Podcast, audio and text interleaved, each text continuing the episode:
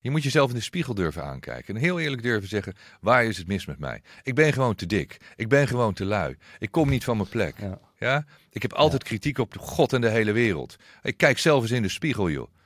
Kijk eens naar je leven, waarom je zit en waarom je bent waar je bent. Ja? En voor sommige mensen komt dat door e-, externe omstandigheden. Voor sommige mensen, maar voor de meeste mensen niet. En die zijn altijd bezig om de schuld te, te leggen bij iets of iemand anders. Die komen nooit verder. Dus kijk jezelf eerst eens in de spiegel aan.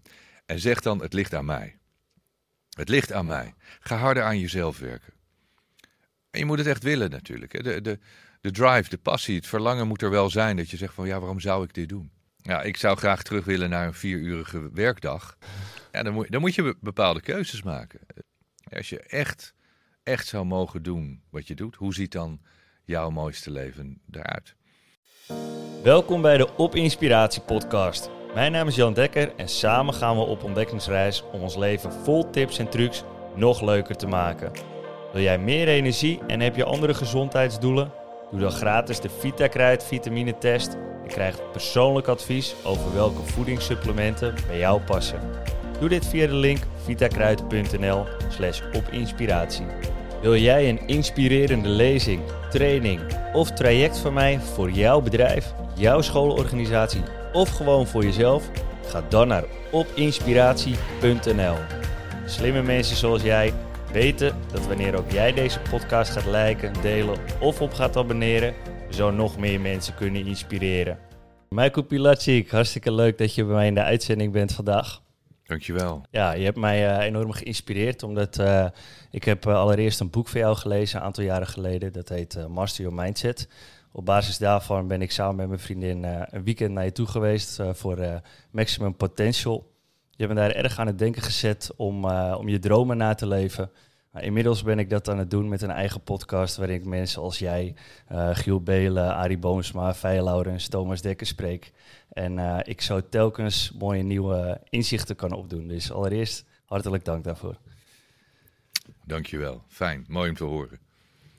Ja, hey, een mooie zin die je gebruikt in je, in je boek en in je seminars is succes is het resultaat van de manier waarop je denkt.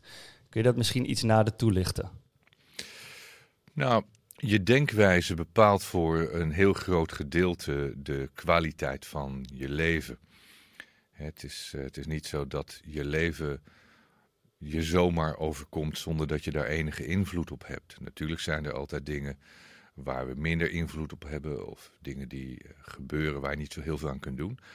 Maar voor een heel groot gedeelte is het leven dat jij leeft vandaag de dag het resultaat van hoe je denkt, jouw denkwijze, je mindset en hoe je daarnaar hebt gehandeld. En dat klinkt dan natuurlijk heel makkelijk van Succes is het resultaat van de manier waarop je denkt. Maar als je dat gaat analyseren, dat heb ik al een uh, behoorlijk aantal jaren gedaan, blijkt dat echt wel zo te zijn. de, de, de manier waarop je denkt, of je oplossingsgericht kunt denken, of je creatief bent, eh, of je kunt dromen, of je gelooft dat je iets kunt.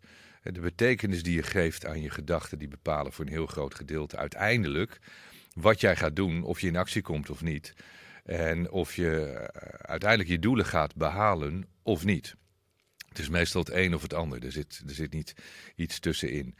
En, eh, en vandaar dat ik dat heb eh, samengevat. Het is eigenlijk een beetje de conclusie van mijn boek Master Your Mindset, maar ook van Think and Grow Rich, andere boek dat ik vertaald heb.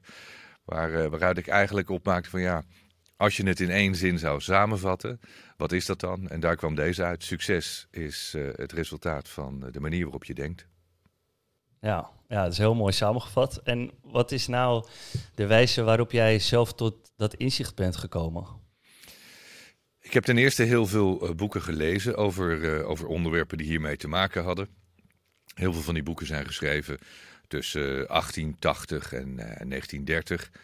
Het ging allemaal over de kracht van gedachten. daar ben ik me steeds verder in gaan verdiepen. gaan kijken naar psychologen, mensen zoals Carl Jung ben ik gaan bestuderen. Ik ben psychologie gaan onderzoeken. Studeren, niet op een universiteit, maar ik heb gewoon daar heel veel over gelezen en mijn eigen studies gevolgd. En daar mijn eigen leraren voor uitgekozen die me daarbij hebben geholpen. Zowel psychologisch als op therapeutisch vlak, als heel erg zakelijk. Ik heb een aantal zakelijke mentoren, zoals ik ze noem, zakenmensen, die, die me heel veel hebben geleerd in de afgelopen jaren, vooral toen ik jong was.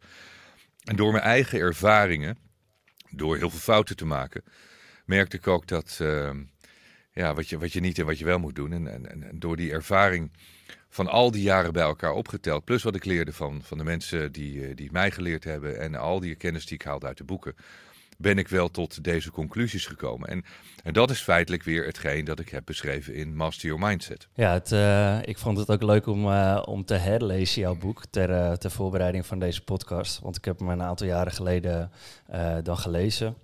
En er kwamen nou ja, veel overeenkomstige boeken, inderdaad, zoals je zegt, zoals Carl Jung. Ehm, maar er komen ook andere inspirerende mensen in voor, zoals Jan Geurts, ben je volgens mij ook wel bekend mee. Dat was mijn allereerste podcast-gast. nou, enorm inspirerende man. Hoe je, hoe je kunt omgaan met je gedachten. Want om, om daar daarna te kijken, hoe kun je dan je mind als het ware trainen? Nou ja, je, je traint je mind eigenlijk iedere dag. Of je dat nou bewust doet of niet, uh, dat doe je automatisch.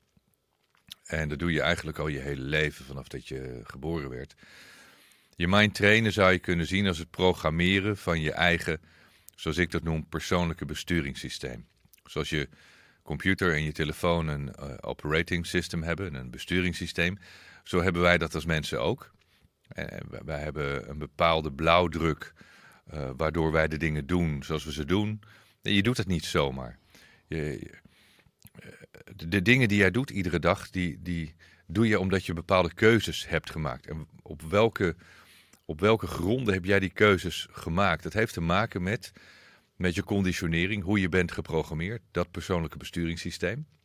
En als je daar uh, niet bewust mee omgaat, dan kan iedereen dus van alles in jou stoppen. Dat gebeurt ook als je jong bent. Je leest dingen, uh, je neemt dingen soms uh, in je op als waarheid die totaal niet waar zijn. Je leert dingen op school, je leest dingen in de krant, je ziet heel veel dingen op internet. Er zijn mensen die je iets vertellen, er zijn gebeurtenissen. En, en al die gebeurtenissen, al die ervaringen, daar koppelen wij een bepaalde emotie aan en we plakken daar een label op. En op die manier gaan we dat als het ware op onze grootharde schijf opslaan. En bepalen wij, creëren we daarmee onze eigen waarheid. Eh, dit vinden wij waar, dat vinden we niet waar, dit vinden we goed, dat vinden we slecht. Dat is hoe wij mensen onszelf programmeren. Op het moment dat je dat weet, als je daar eh, bewust mee omgaat, en ik, ik ben dat pas echt gaan doen vanaf dat ik een jaar of, nou, wat zou ik geweest zijn? Ik begon, eh, ik begon denk ik op de 21ste te lezen met, uh, met tal van dit soort boeken. Uh, ja, ik denk toen ik een jaar of 28 was, dat ik er echt, echt bewust mee ben gaan leven om mijn leven aan te sturen op die manier. En ook bewust te gaan kijken van hoe kan ik mezelf dan resetten waar het niet goed is. Hoe kan ik me programmeren waar, waar ik niet goed ben geprogrammeerd. En wat bedoel ik daarmee? Uh, niet alles wat wij doen, niet alles wat wij denken is juist of is goed. Uh, al denken we dat soms wel. En door te gaan leren, door, door inzichten te krijgen, uh, vaak ook feedback van andere mensen, ga je inzien dat, dat niet alles wat jij doet goed is, niet al jouw gedachten juist zijn. En als je dan weer gaat uh, naar het begin van je, je het succes uh, wat je behaalt is het resultaat van de manier waarop je denkt. Toen ik dat echt begreep, dacht ik van oké, ik kan dus visualiseren. Ik kan bepalen waar ik naartoe wil. Ik kan zelf gaan bepalen, gaan creëren in mijn hoofd hoe mijn leven eruit moet zien. En dan blijkt dat als je, als je dat heel duidelijk hebt, dan, dan maak je een soort bouwplan. Net zoals je de, een huis zou gaan bouwen. Je gaat een tekening maken, een plattegrond. Waar sta ik nu? Waar wil ik naartoe? Wat heb ik nodig om daar te komen? Wat houdt mij tegen? En op die manier ga je beetje bij beetje die denkwijze ook, uh, ook kunnen creëren zoals jij hem wil hebben. Dus je gaat jezelf herprogrammeren. Al moet ik wel zeggen dat het heel praktisch is om daar iemand bij te hebben, zoals ik, een coach eh, iemand die je daar echt in kan begeleiden. Nee, je hebt het zelf ook meegemaakt. Ik doe uh, dit jaar ook weer Maximum Potential, drie dagen live. En ja, dan geef ik je richting. Het is niet dat, uh, dat, dat ik dan zeg van in drie dagen ga je heel je leven veranderen. Al zullen die dagen, dat weet je ook, en net zoals met een boek, wel het begin zijn van de verandering die je kunt gaan waarmaken in je leven. Maar het is een illusie om te denken, als ik één keer een boek lees, ik ga één keer zo'n programma volgen, verandert mijn leven. Dat, dat, sommige mensen denken dat, dat is natuurlijk niet zo. Maar het is, het is wel dat je zegt van, ik ging die kant op, jij geeft me het inzicht, ik moet die kant op gaan. Uh, je, ik laat mensen heel erg inzien waar hun blokkades zitten, waar hun belemmerende gedachten zitten. Waardoor, waardoor je denkt, waardoor je er zelfs van overtuigd bent dat bepaalde dingen voor jou niet mogelijk zijn. Je zou het kunnen zien als dat jij een, um, je hebt een persoonlijk navigatiesysteem. En dat is geprogrammeerd dat elke keer als jij zegt, ik wil daar naartoe, dat het zegt, nee, maar daar kan je niet naartoe. Uh, daar is geen weg naartoe. Of dat is doodlopend, dat lukt niet, keer maar om. Als je zo bent geprogrammeerd, elke keer dat je iets wilt, dat er een stemmetje in je hoofd klinkt van dat kan niet, uh, dat lukt niet, daar, daar, is geen weg voor. Hoe moeten we dat dan doen? Waar, hoe moeten we daar komen? Ja, dan word je, dan word je een beetje uh, gefrustreerd natuurlijk, want, want dan blijkt in jouw hoofd dat het lijkt alsof, alsof het allemaal niet mogelijk is.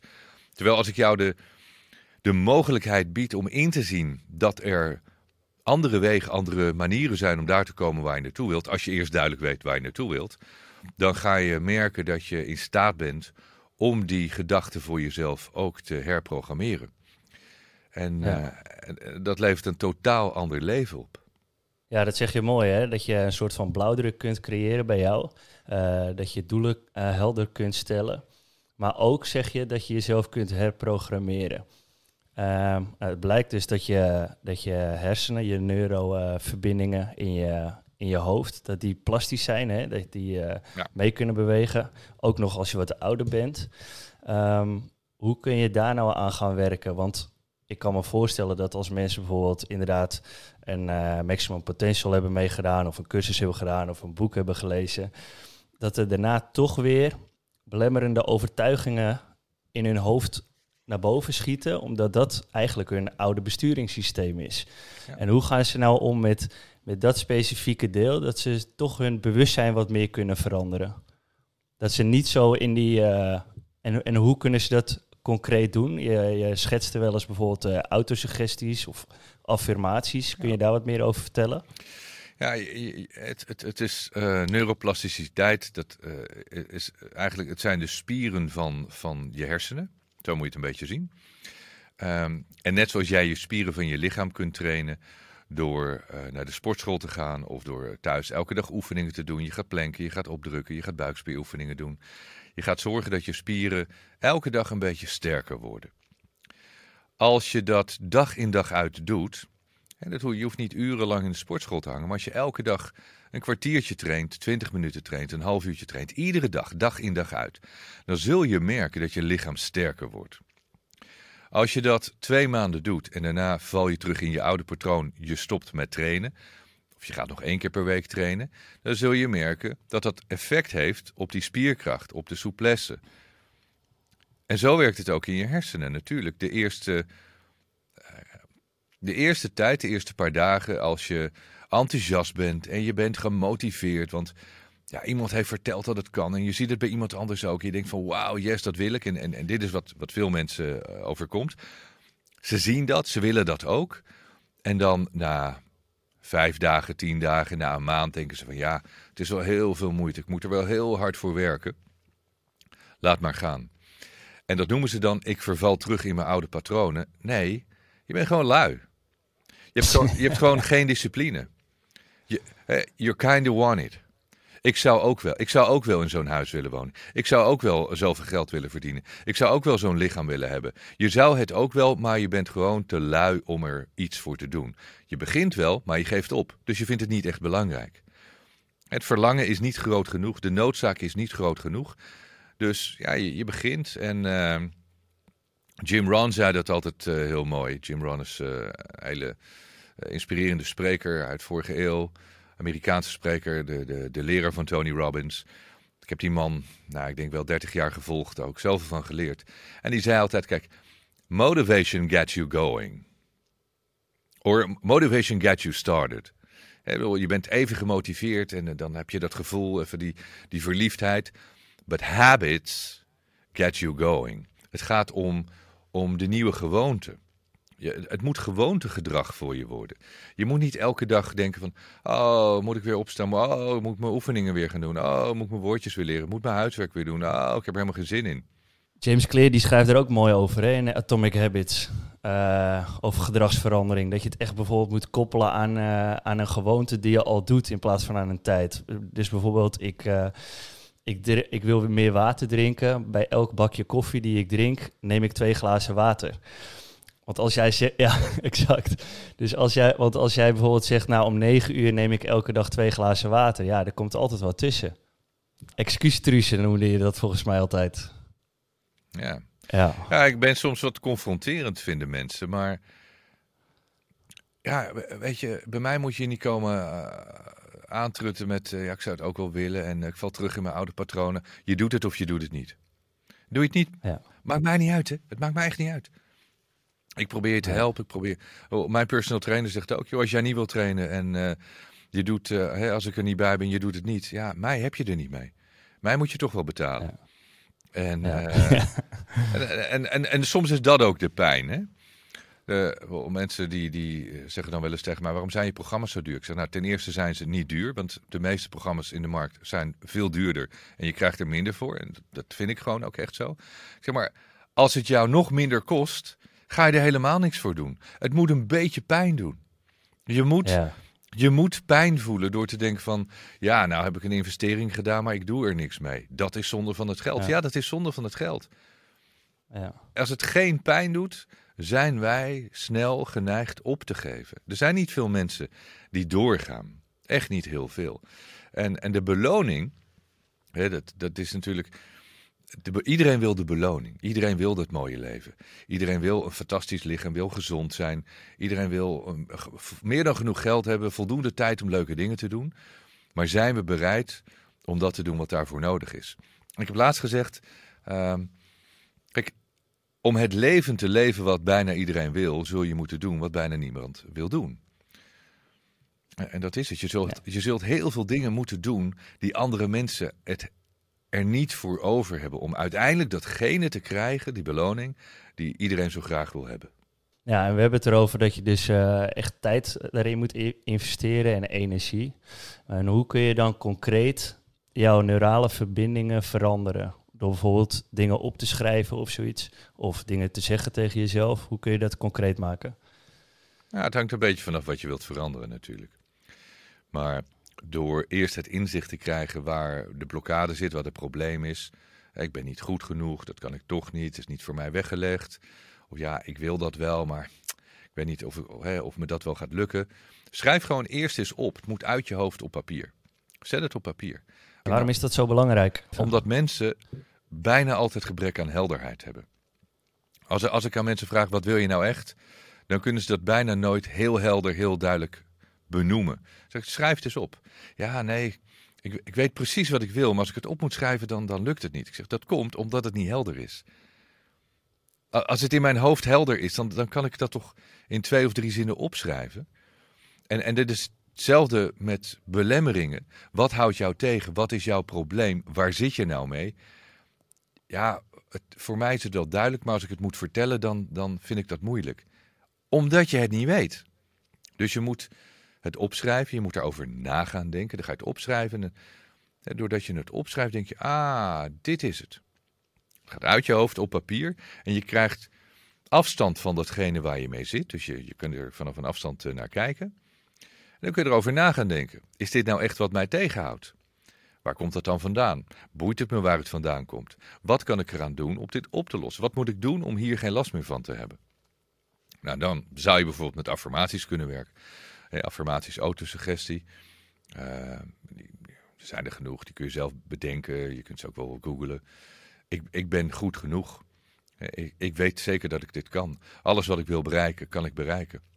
Al mijn doelen die, die ik heb gesteld, zal ik behalen. Heb ik behaald. Bij, affirmaties gaat het, er, gaat het erom dat je je zelfverzekerdheid, de, de, je zelfvertrouwen, dat je dat kan laten toenemen. Gewoon door elke dag datgene te zeggen, op te zeggen, 1, 2, 3 keer per dag, waar je steeds meer in moet gaan geloven. En je kan dat doen door uh, te zeggen, uh, ik zal al mijn doelen behalen. Maar het is eigenlijk nog sterker als je als je, je mind wil programmeren, je onderbewustzijn, door het op te schrijven alsof het al zo is. Dus ik leef het leven zoals ik dat wil leven. Ik ben financieel onafhankelijk. Ik heb een succesvol bedrijf. Mijn omzet is x bedrag per maand. Ik, mijn lichaam is sterk en gezond. Ik weeg 85 kilo. misschien weeg je 92, maar roep elke dag tegen je: Ik ben sterk en gezond. Ik weeg 85 kilo. Ik eet gezond. Ik leef bewust. Ik weet dat ik dit kan. Het is, het is misschien jezelf een beetje voor de gek houden, totdat je er zo in gaat geloven dat het jouw werkelijkheid wordt. Je groeit er vanzelf naartoe. Maar, grote valkuil, sommige mensen die, die geloven erin dat je dat allemaal kunt manifesteren zonder dat je daar iets voor hoeft te doen. Ja, dat is volkomen dwaasheid natuurlijk. Je, je, moet, je moet zelf wel meewerken. Je moet wel gaan trainen. Je moet in actie komen. Zonder actie geen resultaat. Een belangrijk stukje waar je het ook over hebt is, uh, is energie hierin. Want als mensen niet goed in hun energie zitten, dan kun je een beetje zorgen voor een uh, nou ja, crazy monkey mind noemen ze het wel eens. Je gedachten die uh, allerlei kanten opspringen, vaak de negatieve manier op.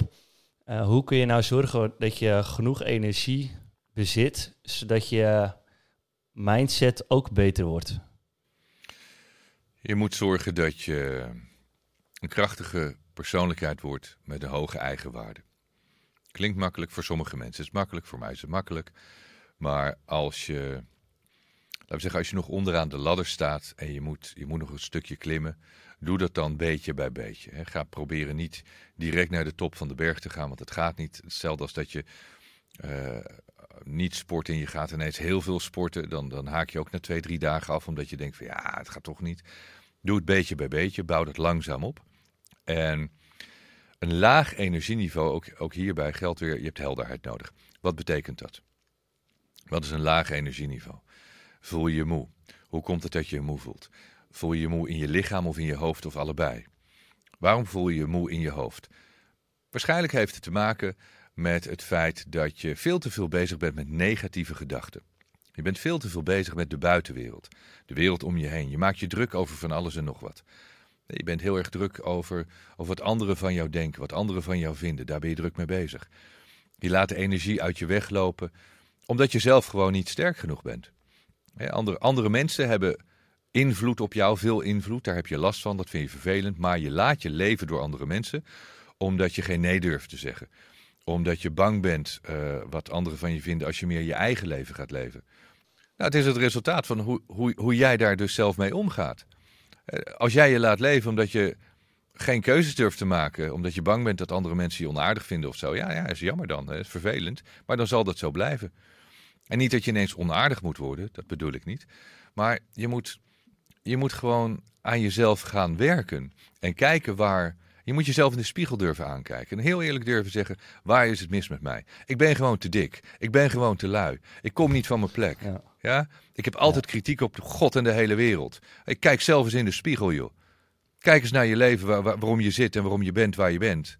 Ja? En voor sommige mensen komt dat door e-, externe omstandigheden. Voor sommige mensen, maar voor de meeste mensen niet. En die zijn altijd bezig om de schuld te, te leggen bij iets of iemand anders. Die komen nooit verder. Dus kijk jezelf eerst eens in de spiegel aan. En zeg dan: Het ligt aan mij. Het ligt aan mij. Ga harder aan jezelf werken. En je moet het echt willen natuurlijk. De, de, de drive, de passie, het verlangen moet er wel zijn. Dat je zegt van ja, waarom zou ik dit doen? Ja, ik vind het wel mooi. Bij jou komt er ook wat passie los als je, als je daarover vertelt. Dat sommige mensen echt excuses uh, aan het zoeken zijn. Hoe komt het dat, het, uh, dat je daar dan in één keer zo, uh, zo fel op, op bent? Ik kan er gewoon heel slecht tegen. Bij mij is het gewoon... Ik, ja. ik, heb ook bij ons de policy een beetje veranderd. Al die la lamzakken, lapswansen, die, dit soort mensen. Ik wil, ik wil ook niet, echt niet meer dat ze bij mijn programma's komen. Weet je. nee, je mag bij me komen. Ik, ik, ik stop namelijk, je weet het, ik stop al mijn tijd en energie in iedereen die bij me komt. Maar jij moet er wel voor gaan. Al dat getrut met, ja maar, en bij mij is het anders. En ik ben zo zielig. Houd toch op joh. Houd toch op. Weet je, het, het wordt één lange leidersweg. Je mag hopen niet te lang. Op een dag is het de laatste dag. Wees blij, wees God dankbaar. En dan houdt het op. Ja? En andere mensen maken de keuze en die zeggen: Weet je wat, ik heb nog uh, 20, 30, 40 jaar. Ik ga er het beste van maken. En daar heb ik alles voor over. Ik ben bereid er tijd in te steken. Ik ga, ik ga wat van mezelf maken. Ik ga iets bijdragen aan een mooie wereld. Er zijn ook altijd die mensen die, die willen de wereld verbeteren, maar ze zijn niet eens in, in staat om zichzelf te verbeteren. En dan die illusie van ik ga de wereld verbeteren. Houd toch op. Als jij niet in staat bent om jezelf te verbeteren, het is echt een sprookje om te denken dat je, dat je iets gaat bijdragen aan een mooiere wereld. Jij moet eerst aan jezelf werken. En als jij dat doet, en daar geloof ik in, als jij bewust en gezond gaat leven, als jij blij bent, als je zorgzaam bent voor jezelf en voor de mensen om je heen, maar vergeet jezelf niet, dan pas kan je een bijdrage gaan leveren aan een mooiere wereld. Ik hoop ook op een mooiere wereld. Daar probeer ik heel veel voor te doen. Maar het begint wel bij mij. Als ik niet, niet sterk ben, als ik niet krachtig ben, als ik niet durf op te staan, als ik geen leiderschap toon, dan kan ik toch voor de wereld niks betekenen. Als je kijkt naar de ellende in de wereld, heeft allemaal te maken met gebrek aan leiderschap, elkaar niet begrijpen. Mensen zijn allemaal boos op elkaar omdat ze niet open kunnen staan voor andere meningen. Het is gewoon één grote ellende. Dus ja, als je, als je heel, heel uh, oprecht kijkt naar de situatie waarin we zitten op dit moment in de wereld, denk ik ook, ja, de, deze mensen die nu in deze tijd leven, verdienen eigenlijk niet beter. Want deze tyfuszooi hebben ze zelf gecreëerd. En, en ze blijven maar doorvechten en, en niemand is bereid om te zoeken naar een oplossing. Het wordt steeds erger. Dus ja, misschien moet de boel eh, binnenkort wel eens een keer helemaal ontploffen. Om mensen echt tot inzicht te brengen van, jongens, dit is niet de manier hoe we het moeten doen. We moeten, moeten echt met elkaar in gesprek en, eh, en aan onszelf gaan werken. Als we, als we met elkaar een mooiere wereld willen creëren. Ja, ik denk dat dat uh, juist is wat je zegt. Want uh, de meeste mensen komen natuurlijk pas tot een keerpunt in hun leven als, uh, als ze rock bottom zitten. Um, nou, als ik jouw uh, persoonlijke verhaal heb gelezen, dan uh, zie ik wel veel overeenkomsten met, met mijn eigen persoonlijke verhaal. Niet je ondernemerschap dan hoor, want daar ben je echt ontzettend succesvol in. Maar echt de persoonlijke dingen die in je jeugd zijn gebeurd. dat je een, een periode hebt waarin je het niet meer ziet zitten. En dat je toch veerkracht toont om, om op te staan. Maar ik denk inderdaad ook dat mensen dan pas gaan veranderen als ze gewoon echt het niet meer zien zitten. En dan is het van ja, uh, of we gaan er niet mee door, of we gaan nu opstaan. En uh, we gaan de boel uh, gaan we nu even op scherp zetten. Zou dat er misschien mee te maken kunnen hebben dat je dat, je, dat, je dat vuurtje dan niet ziet bij mensen? Dat ze, dat ze zoiets hebben van, ja, ik, ik ben alleen maar naar excuses aan het kijken. Nou, ik ben wel eens benieuwd wat er zou gebeuren als, uh, als iedereen echt totaal opnieuw zou moeten beginnen. En wij leven in, een, in een zo belachelijk comfortabele wereld. En het heeft er ook mee te maken dat de afgelopen jaren zijn natuurlijk zo makkelijk geweest. Goede tijden creëren zwakke mensen, mentaal zwakke mensen. Ja. We, we, leven natuurlijk in een periode met mentaal zwakke mensen. In de politiek hebben we alleen maar mentaal zwakke mensen. Er zitten geen leiders bij. Eh, doordat er geen leiders zijn in de politiek, niet, niet, niet op, op uh, mondiaal niveau, zie je ook dat er in de wereld heel veel problemen zijn. niemand is echt in staat om de leiding daarin te nemen, om het, om het op te lossen. En als je kijkt naar hè, de afgelopen, ah, laten we zeggen, we hadden natuurlijk een beetje een financiële crisis. Dat was een, een speldenprikje voor, voor straks wat er aan gaat komen. Dat staat niet eens een verhouding. Um, maar het was zo makkelijk voor iedereen, hoe we zijn opgegroeid. Kinderen, ik ook, hè, kinderen jaren 80, 90, 2000 tot 2020. Het was allemaal zo makkelijk. En nu zien we dat het wat moeilijker wordt. En nu zie je dat, dat er uh, veel mentale problemen zijn ook. Hè. Veel mensen hebben mentale problemen. Als we teruggaan naar de periode net na de Tweede, Tweede Wereldoorlog. Toen er dus bijna niets meer was. En, en onze ouders, onze opa's en oma's, moesten alles opnieuw gaan opbouwen. Ja, toen uh, was er geen tijd om te zeuren en te zeiken. En uh, ja, ik moet een grotere iPhone. Of uh, ja, weet je, ik wil ja. 24 uur per week werken. Of oh, oh, gedoe allemaal. Nee, je moest gewoon keihard werken. Je moest overleven. En, en ja, als je dan ziet, die mensen hebben gezorgd voor. De, de, de, oorlog heeft toen gezorgd voor mentaal sterke mensen. En mentaal sterke mensen zorgen ja. voor goede tijden. Die mensen hebben een periode van welvaart gecreëerd. En dat, ja, dat, dat is een hele lange tijd goed gegaan. En dan, dan zie je ook dat die welvarende periode die zorgt voor, voor uiteindelijk weer mensen die uh, te veel in een comfortzone gaan leven. Zwakke mentale mensen, die zorgen voor eh, slechte periodes. Nou, uiteindelijk die slechte periodes, die zorgen wel weer dat er eh, mensen gaan komen die opstaan en zeggen, ja, maar we, we moeten de boel weer opbouwen. Dus ja, ik, ik zou het een hele interessante casus vinden om eens te kijken van, als je alles van iedereen zou afnemen, wat in een oorlogssituatie natuurlijk gebeurt, uh, hoe gaat iedereen dan verder? Als tienjarig jochje heb je dat ook meegemaakt hè, toen je naar Polen ging. Toen zag je ook, ondanks de voedseltekorten, hoeveel mensen wel niet aan elkaar gaven. In plaats van dat ze dingen uh, voor zichzelf gingen houden. En toen, uh, toen had je een mooi inzicht daarin. Dat het niet gaat om hoeveel je hebt, maar om hoeveel je kunt geven. En dat vond ik wel uh, een mooi inzicht van jou. Dus dat is misschien wel een mooie, een mooie basis om naar te streven. Ik denk dat je altijd meer moet geven dan dat je neemt. zowel zakelijk als persoonlijk, in je, in je, relaties met andere mensen. Het, het, uiteindelijk gaat het alleen maar om, om liefde. En, en je moet zoveel mogelijk liefde geven. En als je, als je zakelijk bezig bent, als je onderneemt, maar ook als je, als je het maakt niet uit, hè? je hebt een baan, wat je ook doet, geef altijd meer dan dat je ervoor terugvraagt. Doe je uiterste best. Be the best you can be. Uh, en doe wat je doet vanuit passie, vanuit liefde. En je zult merken als je heel veel geeft dat je, dat je veel terugkrijgt. maar je moet niet jezelf vergeten. Want dat, dat is soms waar mensen te ver doorslaan. Dat ze heel veel gaan geven, eigenlijk alles van zichzelf geven. Please gedrag. Uh, goed bedoeld, lief bedoeld. Maar vaak ook omdat ze waardering en erkenning uh, willen hebben. En daardoor zichzelf buiten spel zetten. En dan merk je dat die mensen zich uh, uiteindelijk verliezen en daardoor ook weer ongelukkig worden. Ja, zelf uh, heb je ook best wel veel verloren qua, qua geld. Heb je dat allemaal nou, weer opgebouwd. Je hebt zelfs een schuld van 2 miljoen. Toch had je nog een potje van, van 15.000 uh, om naar een seminar te gaan van Dan Peña, jouw, jouw grote mentor. kun je daar wat meer over vertellen? Want het klinkt natuurlijk een beetje bijzonder dat je 2 miljoen in de min stond en daarna 15.000 neertelt om naar een, een driedaags seminar te gaan in, in Schotland. Nou ja, dat is ehm, een advies wat ik ooit van iemand heb gekregen, die zei: Je moet zorgen dat je altijd voor minimaal zes maanden toegang hebt tot geld. Liever een jaar. En toegang tot geld betekent dat je ergens geld hebt of middelen hebt om een jaar lang je leven te kunnen leven in een situatie waarin er bijvoorbeeld geen geld binnenkomt. dat hebben we natuurlijk gezien tijdens de coronaperiode, dat je bedrijf misschien dicht moest.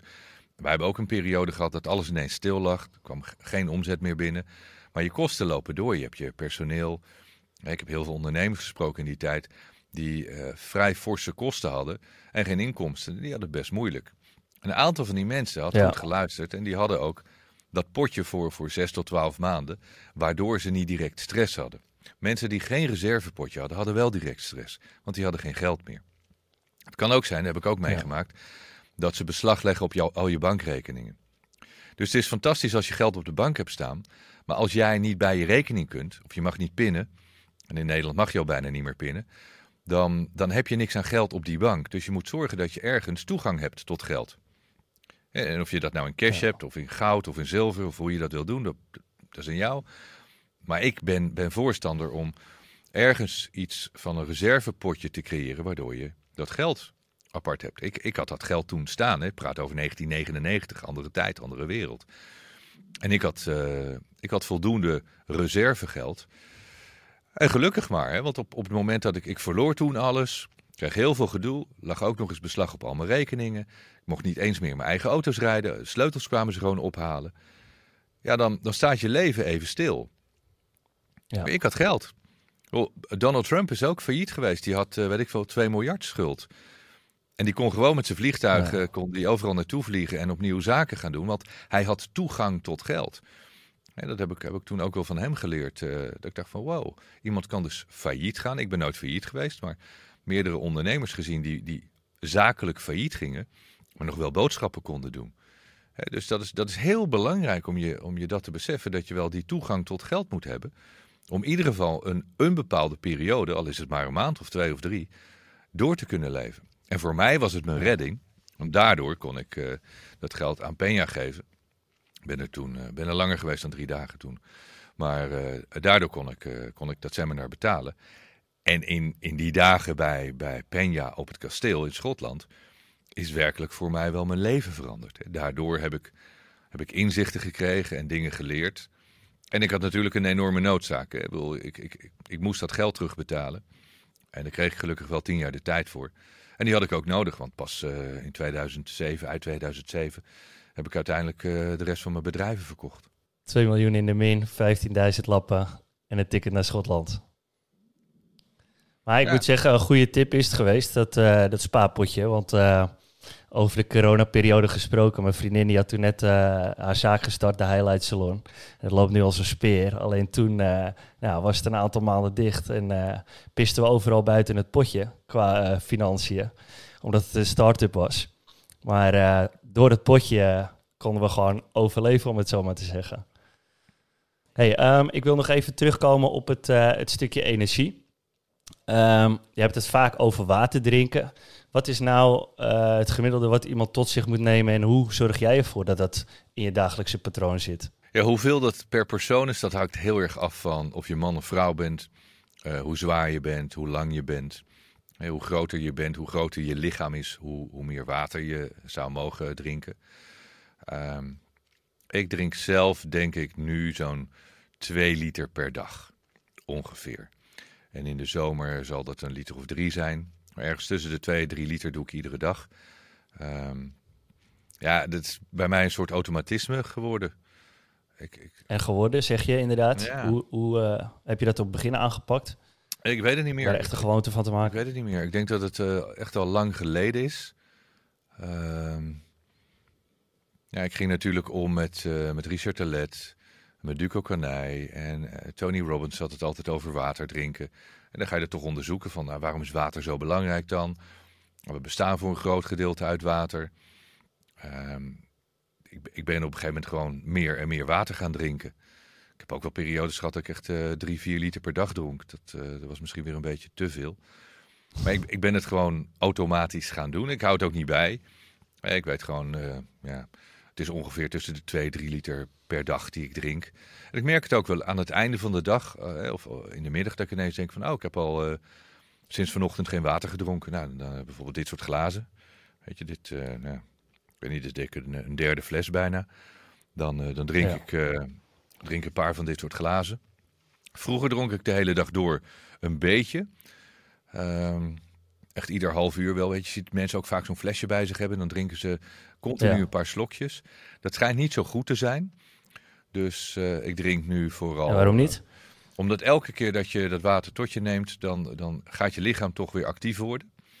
En uh, Richard heeft me dat uitgelegd, Richard Telet, van je kan beter drie of vier momenten per dag hebben dat je veel drinkt, dan dat je ieder uur een beetje drinkt. En ik denk dat ik. Dat is net als met eten, toch? Ja, net als met eten. Net, ik, ik eet eigenlijk nog maar twee keer per dag. En, uh, en soms een appel tussendoor of, of iets kleins, maar ik eet eigenlijk maar twee keer. En, um, en ik drink, denk ik, een keer of vijf, zes per dag. Uh, nou, twee, drie van dit soort glazen water. Ja, en dan ben ik uh, wel nieuwsgierig om daar een beetje op voor te borduren. Hoe ziet nou een gemiddelde dag van jou eruit? Qua rust, voeding, uh, werk? Elke dag. Elke dag is anders. Echt, er is, er is bij mij nooit één dag gelijk. Ik heb geen schema's. Uh, ik doe wat ik moet doen. Dus bijvoorbeeld vandaag. Uh, nou, vanmorgen heb ik uh, twee vergaderingen gehad, twee calls online. Ehm, toen moest ik hier nog even de techniek opzetten voor, voor de podcast. Excuus dat ik niet fysiek bij jou kan zijn in Nederland. Eh, ik zit hier op Mallorca. Maar ja, het is toch ook weer mooi dat we met de techniek dit kunnen doen. Ehm, hierna heb ik ehm, zo direct een afspraak hier, want we zijn uh, nog steeds grote verbouwing aan het doen. Dus ik heb een afspraak met het bouwteam om allerlei dingen door te nemen. De rest van de middag heb ik uh, staan om Maximum Potential voor te bereiden. Ik heb gewoon mijn agenda tot juni gepland, dus ik heb heel veel dagen voor de voorbereiding van Maxpot. Ehm, ik heb een aantal dagen staan deze week ook voor voorbereiding voor de theatershow die binnenkort weer van start gaat. Um, Even kijken. Nou, vanavond gaan we uit eten in, in de stad. Ehm, dus dat is een beetje vandaag de dag. Dan tussendoor vanmiddag gaan we waarschijnlijk even lunchen. Het is weer lekker 15, 16 graden buiten. Dus dan gaan we buiten even eten. Maakt zin niet wat te eten. Meestal rond een uur of vier smiddags. Tussen ja, zo'n beetje half vier en half vijf.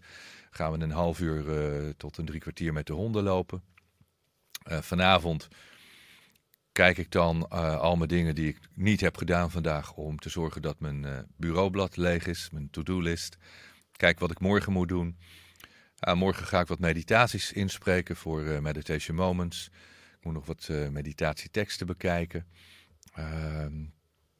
Morgen even kijken, ja. En ah, dan ga ik ook weer echt wel verder met de Maxpol. Deze week staat vooral in het teken van Maximum Potential. Hoe laat sta ik op? Het varieert een beetje. op dit moment is dat een beetje tussen half acht en acht uur. Het is koud ochtends. De temperatuur is meestal tussen de 5 en de 10 graden, vind ik koud. Uh, en dan straks als het voorjaar weer komt, dan sta ik weer om eh, 7 uur op, half 7, kwart over 6. Ah, ja. dus ja. in de zomer sta ik meestal eerder op. Ik ga nu naar bed ongeveer om pak een beetje 12 uur. Af en toe is 11 uur, soms 1 uur. vaak zit ik tot laat in de avond wel te, te werken achter mijn laptop. teksten schrijven. Ik ben, ja. ben Master Your Mindset aan het herschrijven voor een jonge doelgroep. voor ehm, middelbare scholieren en studenten. Een beetje 13 tot, tot 27, 28 jaar. Dus af en toe als ik dan even zin heb of tijd heb, dan, uh, dan ga ik daar een uh, uurtje of een paar uurtjes aan werken. Maar dat is een beetje hoe, uh, hoe mijn dagen eruit zien. En dan in Spanje word je heel vaak overvallen door onverwachte dingen. Dan staat er ineens weer een loodgieter voor de deur of iemand moet iets van je weten. Of er is een bouwvakker die zegt van waar moeten we dit muurtje zetten. Of het schilder die komt. Of, ah, ja. weet je, dus er zijn heel veel onverwachte dingen. Dus ik kan ook niet heel veel plannen zoals ik dat altijd zou willen. Maar um, ah, ja. ja. dat is het. En ik heb heel veel rust. En wat doe je, wat doe je in de rust? Niks. Wat is rust voor jou? Gewoon lekker buiten in de tuin zitten. Ik vind lopen met de honden, ja. dat is uh, rust. Ik, ik, zit altijd ja. wel een, uh, een, half uur tot een uur per dag, als het lekker weer is, gewoon even buiten. Of ik loop even door de ah, tuin, even, en niks doen. Echt niks doen, niks denken. Doe nooit echt meditatie hoor. Ik, ik ben. Ja. Ik noem het geen meditatie, iemand anders noemt het misschien meditatie. En dan ben ik ook wel eens heel erg aan het nadenken over, oké, okay, hoe, wat, eh, wat, wat komt er tot me? Welke inzichten krijg ik? Ja. Uh, als ik vragen heb, dan uh, ben ik daarmee bezig. Of dat ik denk van, goh, wat, wat, gaat, wat, wat loopt er niet in mijn leven? Of waar zit ik mee? Ik heb ook dingen waar ik mee zit natuurlijk. Er zijn elke dag of iedere week zijn er wel dingen. Uh, en dan denk ik van, wat, waar zit ik nou eigenlijk mee? En hoe komt dat dat ik daarmee zit? En is dat realistisch? Waar zit je er wel eens mee? Nou, de gezondheid van mijn ouders gaat niet zo goed. Dus ik uh, ben nu de laatste tijd uh, wat vaker naar Nederland gevlogen, omdat ze ineens in het ziekenhuis lagen. Nou ja, op het moment dat ik word gebeld van ambulance is weer onderweg, dan rijd ik direct naar het airport en dan zorg ik wel dat ik in Nederland kom. En niet dat ik graag wil vliegen, want ik wil zo min mogelijk vliegen, maar als er iets met mijn ouders is, dan, dan ga ik daar direct naartoe. En ze zijn een beetje op leeftijd en het, het gaat en dan gaat het weer niet. En uh, ja, daar maak ik me dan zorgen over. En dan denk ik van ja, moet ik dan permanent naar Nederland om, om daar te gaan zitten? En wat, wat kan ik daar dan doen? En uh, ja. gaat dat het verschil maken? Of weet je, dat soort dingen. En, ja, moet ik dan iedere, ja. iedere maand maar twee weken daar naartoe? Of dan kook ik voor ze en doe ik boodschappen en dan doe ik alles. Maar ja, Moet ik dat dan fulltime gaan doen? Gaat dat wel? En ik, ik, zie hoe moeilijk het en hoe zwaar het is als, als mantelzorg. Ik heb echt heel veel respect gekregen voor al die mensen die dat moeten doen. Voor, voor ouders of voor familie. En ik doe dat graag, maar ja, daar zit ik dan wel eens mee. En dan ben ik daar en dan ben ik niet hier en dan mis ik mijn honden en dan mis ik Cindy. En dan gaat een verbouwing hier totaal niet zoals het zou moeten gaan, want je moet hier altijd erbij zijn. En we hebben natuurlijk ook drie bedrijven die door moeten lopen, dus ik moet er tijd in steken. Dus ja, er zijn gewoon echt wel eens dingen. Of uh, nou ja, zoals gisteren maakte ik zakelijk iets mee dat er, dat er ja, mensen houden zich niet aan afspraken, niet één keer, maar drie keer. Dat je in, in hele lastige situaties komt waarin er uh, geld is betaald, mensen komen in afspraken niet na. Hoe ga je tot een oplossing komen? Ik, ik hou heel erg niet van mensen die geen verantwoordelijkheid nemen voor, voor wat ze doen of voor, voor wat ze beloven. Ik heb geleerd, je, je komt altijd je beloftes na. Het maakt niet uit wat je ervoor moet doen. Ook al moet je verlies nemen, het maakt niet uit. Maar halverwege projecten weglopen en dan discussies krijgen over geld, ja, daar, heb ik, eh, daar kan ik heel slecht tegen. Heel slecht. Ja. Dus ja, daar, daar kan ik dan wel eens even mee zitten. Eh, maar niet, niet heel lang. Het is niet dat ik daardoor mijn, mijn eh, staat van zijn heel erg laat beïnvloeden. Ik moet zeggen, wat er gisteren gebeurde, dat, dat, eh, daar was ik best wel even boos over. En verdrietig heb ik die mensen ook uitgelegd. Ik ben gewoon eigenlijk verdrietig door jullie manier van handelen. Ik handel in goed vertrouwen. Ik betaal jullie. Ik ga ervan uit dat je levert wat je mij belooft. En dat doe je nu niet. En nu zeg je, ja, we kan het ook niet terugbetalen, want eh, we hebben dat geld niet meer. Maar we, we kunnen ook nog niet leveren wat je wilt. En we weten ook niet wanneer. Ik zeg, ja, dat is natuurlijk een hele, hele slechte manier van zaken doen. En ja, misschien is dat voor mij dan een leermoment. Ik, ik, ik hou ervan om in vertrouwen zaken te doen. Eh, en dan denk ik van ja, misschien moet ik toch betere afspraken maken. Of toch, eh, toch mi- minder voor uitbetalen. Weet je, dat soort dingen. Dan denk ik van nou, misschien is dat voor mij het leermoment. Dat zou kunnen. Dus daar kan ik heel even mee zitten. Ben ik heel even verdrietig en boos en geïrriteerd. En daarna ben ik vooral teleurgesteld. En dan eh, ga ik daarover nadenken van ja, hoe kan ik dat nou voor mezelf oplossen dat ik daar geen last meer van heb? Want uiteindelijk gaat het om het eindresultaat. Het gaat er nooit om wie er nou gelijk heeft en zo. Maar het, het- gaat Nee. erom dat, dat het woord zoals jij bedacht had dat het moet worden. Het doel moet bereikt worden. En ja, Ja. of dat nou links of rechtsom is, eh, we gaan het wel zien. Maar dat is wat we voor elkaar moeten krijgen. Dat, dat zullen we dan met elkaar moeten doen. Dus nou ja, daar, eh, daar kan ik toch wel eens even over nadenken. En dan vind je antwoorden in, eh, in je innerlijke rust, in de stilte momenten. Ja, Ja, zo'n moment dat ik uit mijn dak ga, dan ga ik ook echt wel even uit mijn dak hoor. Dan bel ik ook echt wel Ja. iemand op. Dan zeg ik van nou, die hoeft hier even niet meer te komen. Ja, dan denk ik een half uur later ook van ja, dit, dit schiet natuurlijk niet op. Want ja, als hij niet meer komt, dan, he- dan ben ik heel veel geld kwijt en dan heb ik helemaal niks. Dus laten we nou maar kijken hoe we het wel kunnen oplossen. En dan, Ja. ja, dan... Kijk, dat heb ik wel geleerd, dat ik dan na een kwartier of een half uur denk, hey, even terug naar de rust. En dan ga ik even buiten zitten. Ja. Kijk gewoon om me heen. en Denk van, oké, wat is nou werkelijk aan de hand? Wat wil ik bereiken? Oké, Ja. wat zijn de opties? Ik kan wel boos blijven, maar wat gaan we daarmee bereiken? Oké, ik kan de stekker eruit trekken en dan beginnen we opnieuw. Oké, het kost me alleen maar nog veel meer geld. En hoe komt het dan dat je dat nog niet direct hebt als jij bijvoorbeeld een, eh, een, een e-mailtje krijgt van iemand dat het niet voor elkaar is? Dat het nog even duurt, een kwartiertje of zo. Dat je toch echt boos wordt. Om, omdat we allemaal mensen zijn. En Ja. we hebben toch te maken met onze emoties. En we hebben allemaal emoties. Ja, de ene die gaat eh, sneller in de stress dan de andere. Mij krijg je niet bijna nooit in de stress. Ik kan heel slecht tegen onrecht. En mensen die geen verantwoordelijkheid nemen. En dan. Die, die machteloosheid, daar kan ik eh, best lastig mee omgaan op dat moment. Nee, als iemand Ja. eh, mij eigenlijk. het is een ingewikkeld proces dit, maar iemand. Ik heb anderhalf jaar geleden al gevraagd of iemand iets voor me kon, kon doen. En die zouden hier iets bouwen. Nou, we zijn anderhalf jaar later. Het is nog steeds niet af. Het werd een half jaar geleden werd er iets opgeleverd wat, wat niet goed was, wat niet bleek te werken. Waarop ik zei van jullie hebben dus een verkeerde installatie geplaatst. Ik heb gewoon alles betaald, maar jullie hebben iets verkeerd geplaatst omdat je er blijkbaar geen verstand van had. Het werkte niet, nu moet je alles weghalen. Nu zeg je ja, dat gaat heel veel e- extra geld kosten, dat moet ik betalen. Ik zeg nee, jullie hebben, jullie hebben iets niet geleverd waarvoor ik al betaald had. Dus dat was al discussie 1. Ja. En toen zeiden ze: nee, nee, we gaan het oplossen, we gaan het oplossen. En dat duurt nu al een half jaar. En ik ben dan, hè, elke keer zeggen ze: nee, maar je bent de belangrijkste prioriteit en je bent de belangrijke klant. En eh, nee, we gaan het echt oplossen voor je en we gaan het echt voor je regelen. En dan hoor je weer drie weken niks. Ik zeg: "W- wanneer gaan we het regelen? Ja, nee, we zitten te wachten op eh, nieuwe spullen die moeten aangeleverd worden van de, van de leverancier. Nou, oké, en toen hadden ze maandag met me afgesproken: we gaan het nu oplossen, we komen. Af, af- het is afgelopen maandag was dat. En zeiden ze, en eh, we gaan net zo lang door totdat het klaar is. En dan binnen drie weken zorgen we dat alles werkt. En toen stuurde een van die mensen mij op vrijdag een appje. Ja, sorry, we komen vanaf maandag eh, niet meer, want we, we blijken toch spullen te missen. En we hebben ook nog andere klanten en die eh, gaan nu even voor. Letterlijke tekst. Ja, toen dacht ik wel even Oh, eh, wow. van, jongens, dit kan nu gewoon niet meer. We hebben nu al Ja. inmiddels drie hele serieuze gesprekken gehad dat het niet meer kan. Dit, dit kan niet meer. En dat zijn momenten waar, eh, ja, ik zei het ook, ik zeg, ik zou het liefste weglopen nu. Ik zou het liefst Ja. eh, de stekker eruit trekken. Ik zeg, maar ja, we zijn inmiddels eh, pak een beetje 100.000 euro verder. Ik zeg, dat, dan moet ik wel een enorme verliespost gaan nemen. En, eh, en dat nog een keer gaan betalen om uiteindelijk met iemand anders voor elkaar te krijgen. Ja, dan moet je toch gaan schipperen van, ja, wat is nou de beste optie? En toen dacht ik, ja, ik wil het deze mensen ook niet lastig maken, maar ze maken het mij wel heel lastig.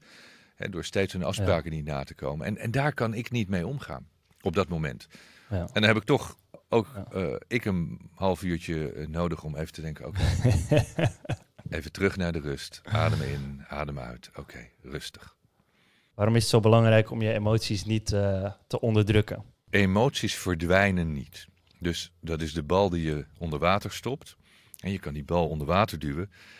Maar er komt een moment, en dat, is meestal een moment dat je mentaal even wat zwakker bent. Dat je laag in je energie zit. Dan komt die bal ineens omhoog. En, vaak op een moment dat je dus niet verwacht. En keihard. Dus die bal komt keihard terug. En als jij op dat moment niet in staat bent om die situatie te handelen. Ja, dan krijg je zo'n dauw. En dat, dat is vaak ook die druppel waardoor mensen ineens, ineens in een burn-out schieten. Of ineens in, Ja. een, in zo'n extreme eh, emotionele situatie terechtkomen. Eh, psychose, huilen, het totaal niet meer zien zitten. Omdat ze konden het nog net handelen, maar, maar die extra duw, die, die, ja, die stort ze gewoon rechtstreeks het ravijn in. En dat komt omdat je al die emoties hebt opgeslagen en niet hebt eh, verwerkt. Je kunt emoties verwerken, je moet ermee omgaan. Je moet begrijpen van welke emo wat voel ik, waardoor voel ik dit nu, hoe, komt dat? Hoe kan ik hiermee omgaan? Wat zijn de opties? Nou, ik kan boos worden, ik kan niks zeggen, ik kan het helemaal voor mezelf houden, binnenvetten. Maar dan komt het er later een keer uit. Of ik kan denken, hoe kan ik, hoe kan ik het oplossen dat ik geen last meer heb van, van, van deze boosheid of van dit verdriet of van deze pijn? Eh, Ik, ik, veel mensen komen ook bij me met, eh, met verlies. Iemand die is overleden, of relaties die stuk zijn gelopen. En zeggen dan, hoe, hoe kan je dat loslaten? Hoe kan je daarmee omgaan? Dat is zo moeilijk. Want dat heeft te maken met, met liefde, met, met, met, met verbinding. Hè, dat, wij willen verbinding niet loslaten, zeker niet van mensen van wie we houden. En, en je zult met die emoties moeten omgaan. Moet je tijd geven. Eh, vaak werkt tijd heel erg in je voordeel. Maar wat je ook niet moet doen, is al je aandacht alleen maar richten op datgene wat je niet wilt. Eh, als, eh, ik had van de week een meneer die zijn vader was overleden, was zo verdrietig. Ik zeg maar, waar denk je de hele dag aan? Ja, en dat hij er niet meer is en dat hij nooit meer terugkomt en ik mis hem zo. Ik zeg, dat begrijp. Ik Zeg maar, omdat je aandacht alleen maar richt op wat er niet meer is, op de pijn, op het verdriet, wordt dat alleen maar erger. Richt je aandacht op de mooie momenten. Ga terug naar al die ervaringen, al die mooie herinneringen die je met je vader hebt gehad. Ga eens terug naar toen je klein was. Dat is de man van wie je houdt, die altijd bij je blijft, in je hart, die je meedraagt. En, en ga naar die mooie momenten toe. Blijf er af en toe bij. En dan mag je ook wel emotioneel worden en even huilen. Maar ga niet direct weer in die valkuil springen van... en hij komt nooit meer terug en hij is er niet. En, want hij komt niet terug. Nee. En, en een belangrijke vraag in dit soort situaties is ook... hoe zou jouw vader dan willen dat jij nu door zou leven? Zou die willen dat je de hele dag verdrietig gaat zitten janken? Nee. Natuurlijk begrijpt hij dat jij verdrietig bent. Maar we moeten door met ons leven. Ik vind het wel mooi hoe je dat omschrijft. Want ik herken hier wel veel in. Want ik eh, heb mijn vader niet meer gesproken van mijn vijfde tot mijn 24ste door eh, bepaalde omstandigheden. En toen heb ik hem leren kennen toen ik 24 was. En toen heb ik hem ja, een jaar gesproken, ongeveer één keer in de maand. En daarna overleed hij. En mijn broers en zussen die hebben hem niet meer gesproken. Maar na zijn overlijden heb ik natuurlijk een week heel hard gehuild.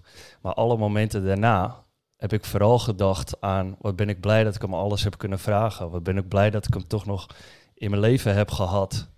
En, en nu als ik aan hem terugdenk... Ja, dan verschijnt er even goed een lach op mijn gezicht. Ondanks eh, nou ja, dat het niet zo is verlopen zoals het hoort te verlopen.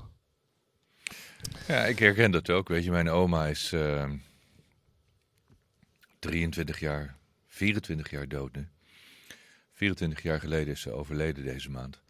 En ik denk... En die woonde bij jullie, Ja, die woonde bij ons. Uh, ze was een soort Ja. moeder voor mij, want zij was altijd thuis als mijn moeder aan het werk was. En in het begin, wat jij zegt, was ik ook heel verdrietig. Echt, natuurlijk, de eerste maanden, joh, eh, mega verdrietig. Maar ik ben wel direct doorgegaan. Eh, Ik ben, ben direct de volgende dag doorgegaan met mijn werk. En eh, alles ging gewoon door, maar ik was heel verdrietig. Maar iedere dag denk ik aan haar. Elke avond, voordat ik ga slapen, denk ik altijd... Oké, dankjewel voor deze mooie dag. Oma even gedag zeggen. Even aan mijn oma vertellen hoe mijn dag was. En gedurende de dag ook. denk ik van, oh, mooi is het. denk ik van, ah, oma, kijk eens, mooi hè. Mooie vlinder. Of als ik, als ik ergens mee zit of als ik een vraag heb, dan denk ik van, wat zou mijn oma doen? En zeg ik ook, wat zou, wat zou jij doen? Wat voor advies zou je me geven? Weet je, dus op die manier is ze altijd bij mij. Ja, en daardoor Ja. hoef je niet meer verdrietig te zijn. Ja, het is inderdaad ook belangrijk, denk ik, om eerst het verdriet wel echt goed toe te laten. Ja. En het verdriet kan er nog steeds af en toe zijn. Ik heb ook nog wel eens een moment dat ik onder de douche sta en, en een muziek, muziekje aan heb waarbij ik aan hem denk dat de tranen over mijn wangen biggelen. En ik denk dat dat ook mooi is. Ja. Om zo om te gaan met, eh, met verlies. Ehm, om even verder te gaan op je eh, nou, werkdagen. Ik hoor dat er heel veel werk voorbij komt. Eh, is het zo dat er voor jou ook een weekend is? Of is het zo voor jou dat er ook dat het gewoon allemaal dezelfde dagen zijn, als het ware, omdat je doet wat je leuk vindt? Ja, we hebben, we hebben nooit weekend. Ik hou wel heel erg van het weekend, vooral van de zondag, omdat de zondag toch een andere energie heeft. Je merkt op zondag dat het anders is dan een maandag. Maandag is er onrust. Je voelt dat er veel meer beweging is in de wereld. Terwijl op zondag dan, wij, wij, wonen ook redelijk afgelegen, dan, dan zijn er geen andere mensen omheen. Dan voel je echt die rust. En, en door de week hebben we altijd mensen lopen hier. Eh, we hebben bouwteams lopen. Ik heb mensen van de housekeeping. eh, we hebben tuinmannen lopen. Dus dan, dan zijn er mensen. En in het weekend zeg ik ook altijd: zaterdag, zondag wil ik voor Cindy en voor mij hebben. Dan zijn er geen andere mensen.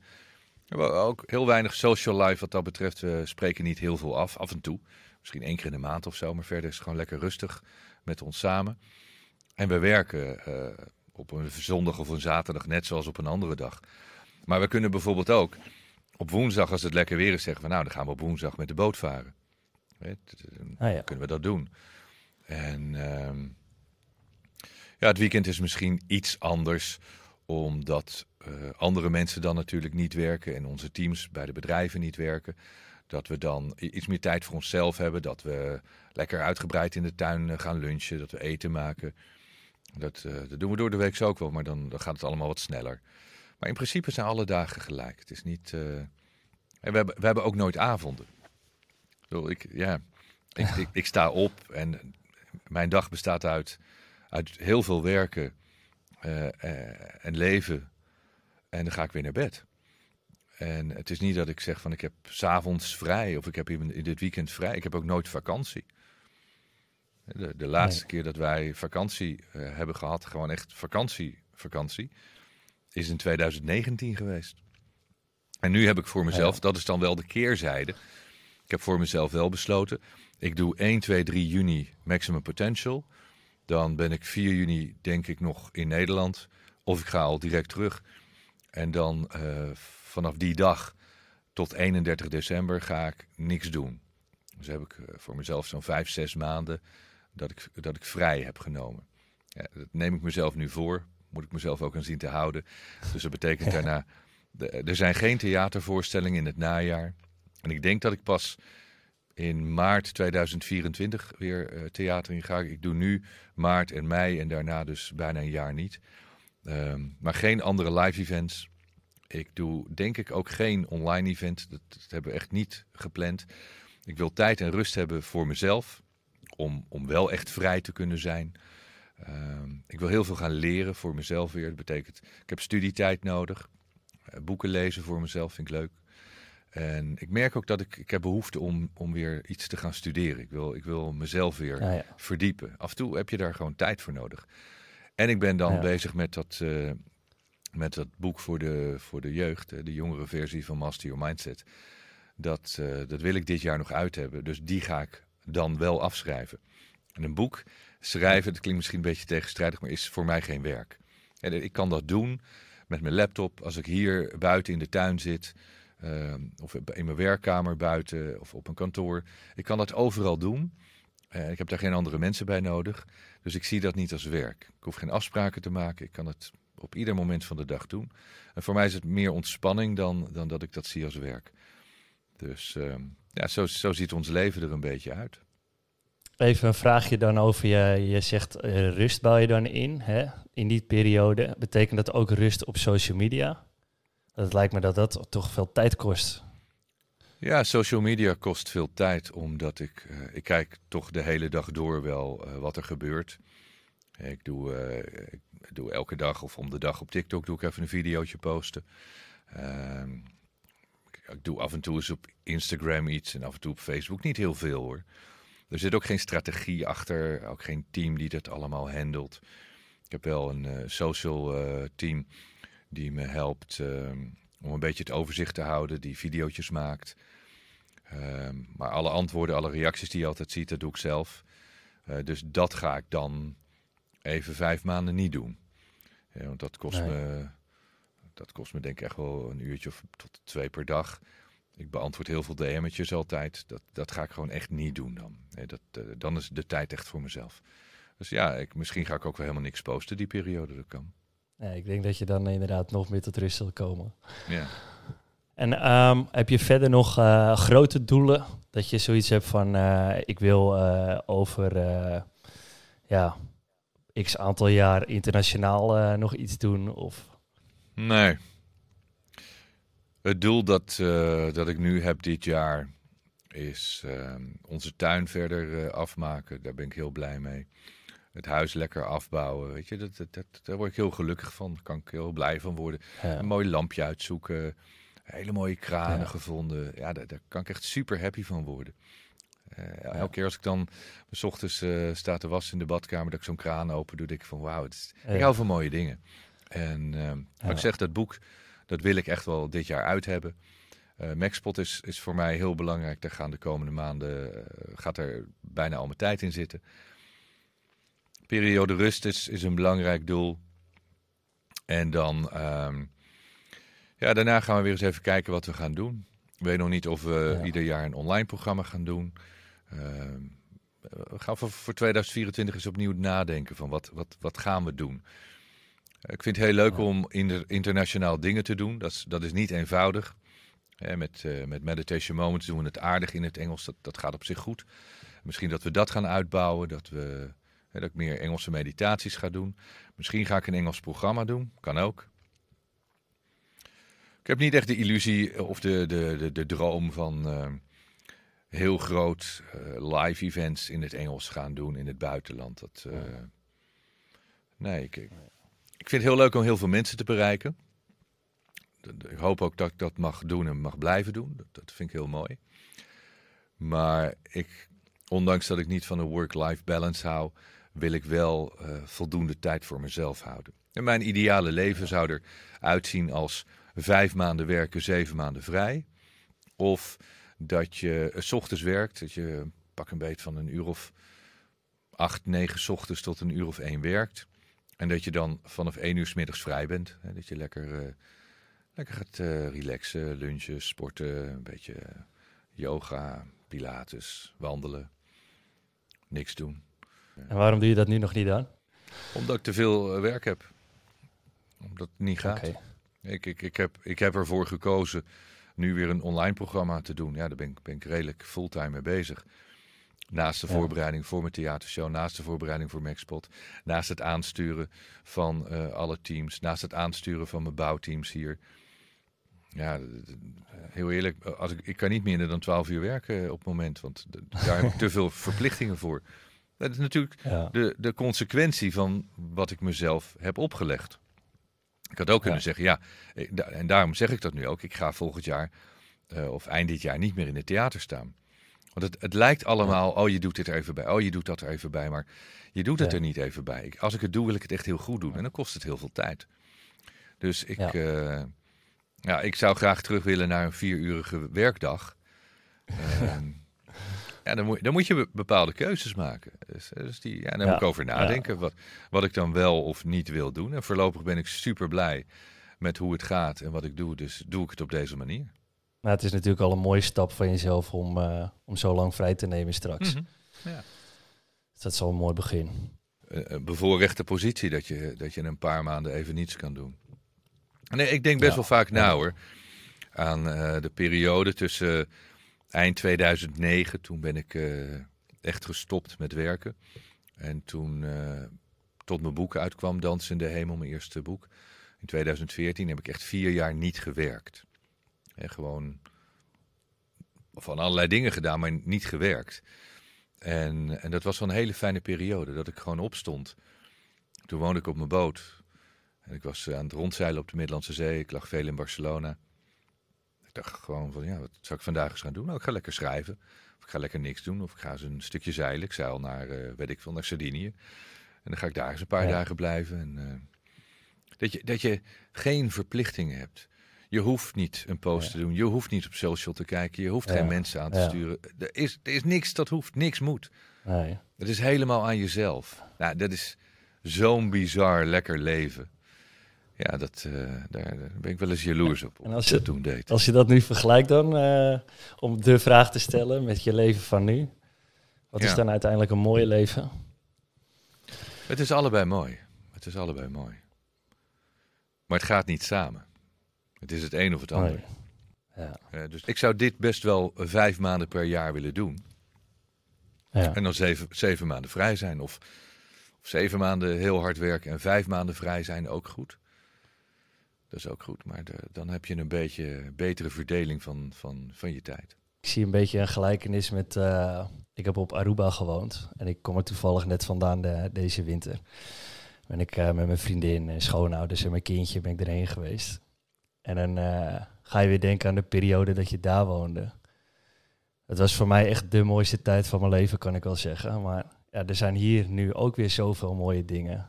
En ja, waar ligt de balans? Hè? Waar, ligt de combinatie daarin? En eh, ja, die antwoorden vind je denk ik in de rust.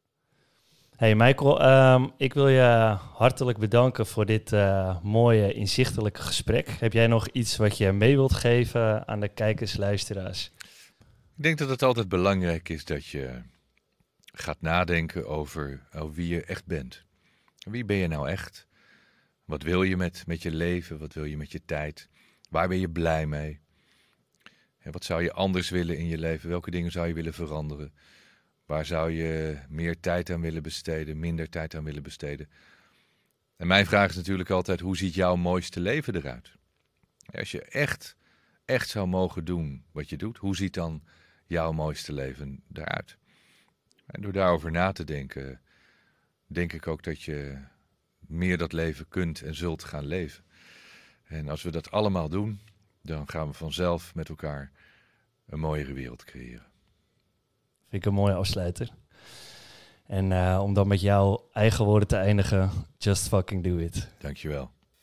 Wil jij een inspirerende lezing, training of traject van mij voor jouw bedrijf, jouw schoolorganisatie of gewoon voor jezelf? Ga dan naar opinspiratie.nl.